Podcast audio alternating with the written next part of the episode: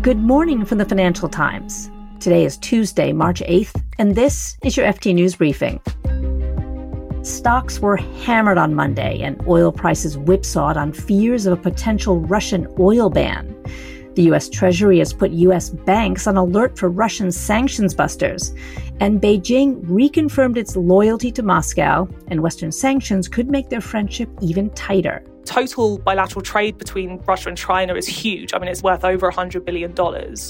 And this relationship will become even more concentrated now.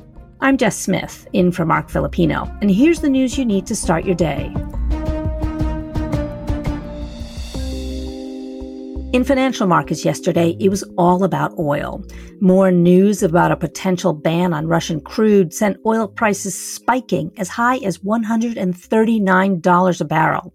Then they tumbled down to $120.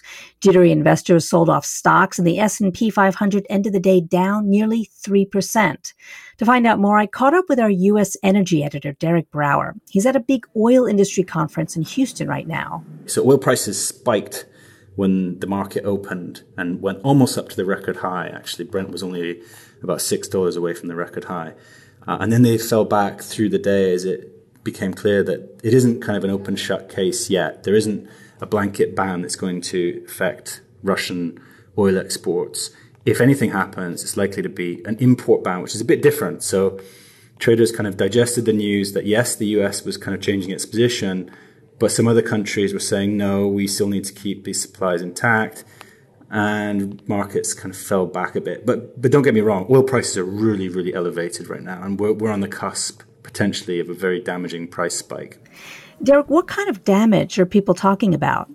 Yeah, this could be a really damaging price spike for the broader uh, global economy. I've been speaking to analysts who've said that you know, if prices continue to rise, it could shave one or two percentage points off global GDP this year this could be the, the start of a lost decade of oil demand that would affect the oil industry. But more importantly, for the rest of us, uh, this could be the start of a, a very severe recession.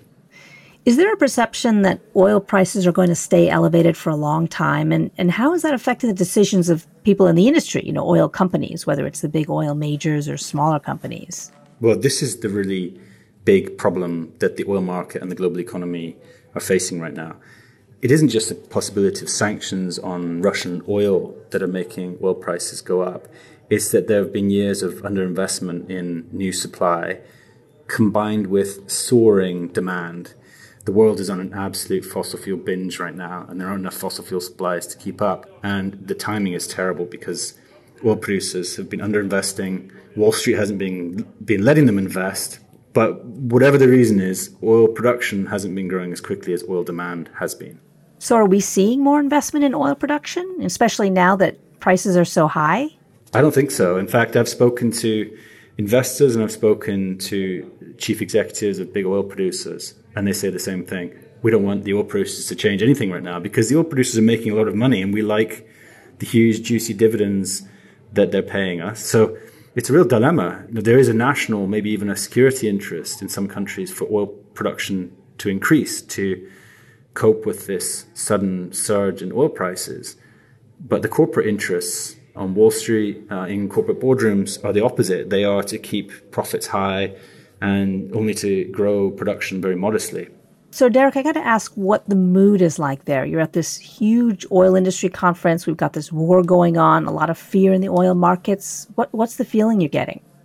Well, it's really funny because the mood is, is really good. You'd think that in the middle of a a geopolitical crisis, huge tragedy unfolding on our screens every night, and of course in Ukraine itself, that there would be something of a you know a downbeat mood among people, frankly, who've spent a lot of time in Russia because oil industry executives in the US have been shuttling back and forth between Houston and Moscow for the past 20 years.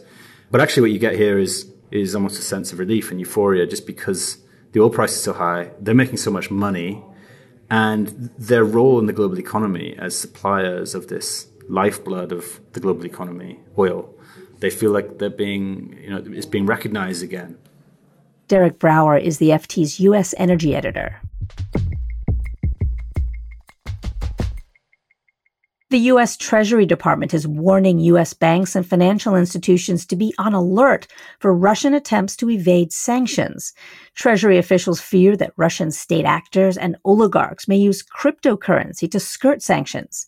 They sent a note on Monday offering bank guidance on red flags like the use of shell companies to hide ownership or third parties to buy real estate. Treasury officials also encouraged crypto exchanges to identify and report any suspicious activity.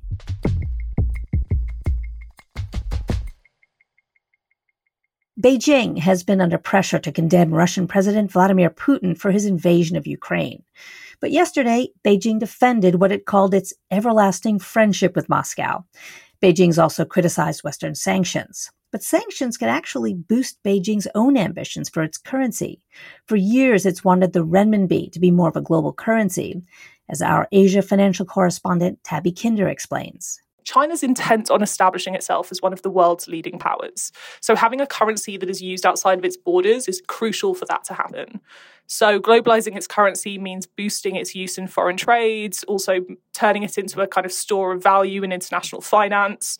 And all of this would better protect China from fluctuations in exchange rates, protect its economy from market volatility in other countries in the West and basically just help this ambition of China to become a larger player in international affairs. So, Tabby, how is the war in Ukraine affecting China?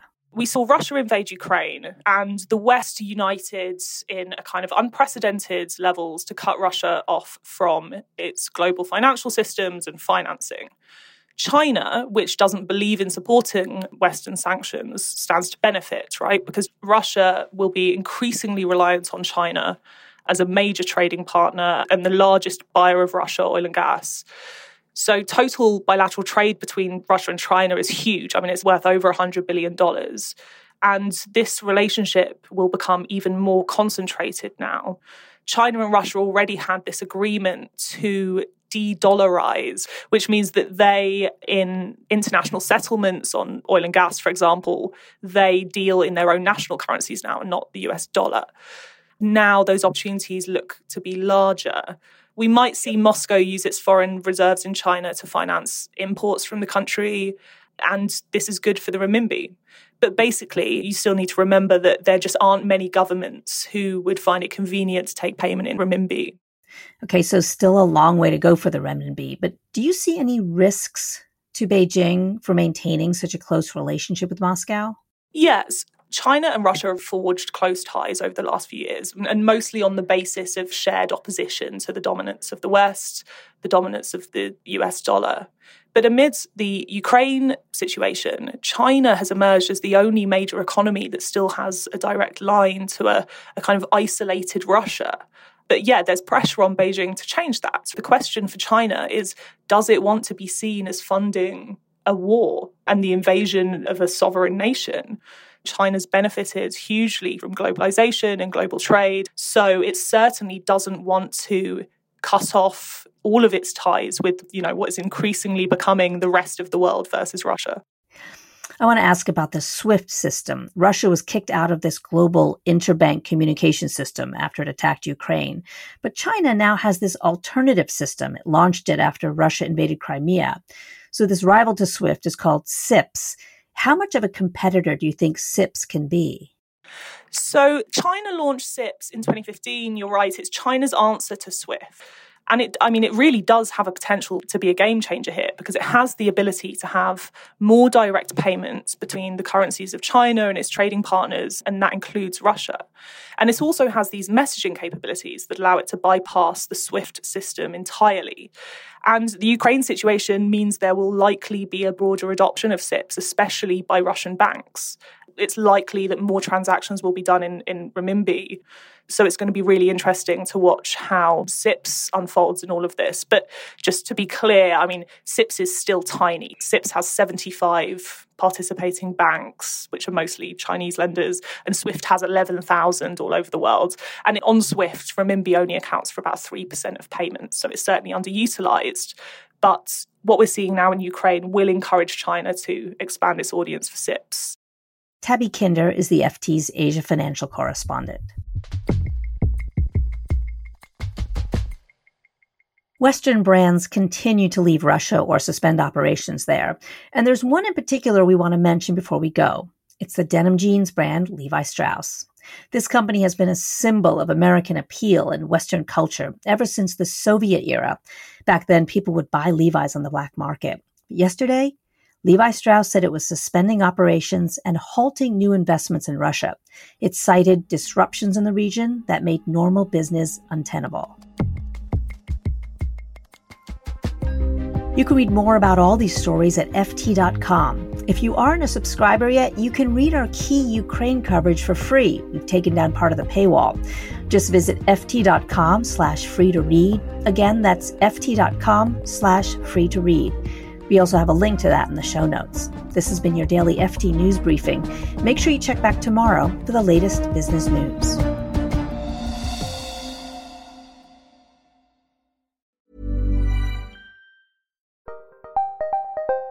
Did you know the Capital Ideas podcast now has a new monthly edition hosted by Capital Group CEO Mike Gitlin?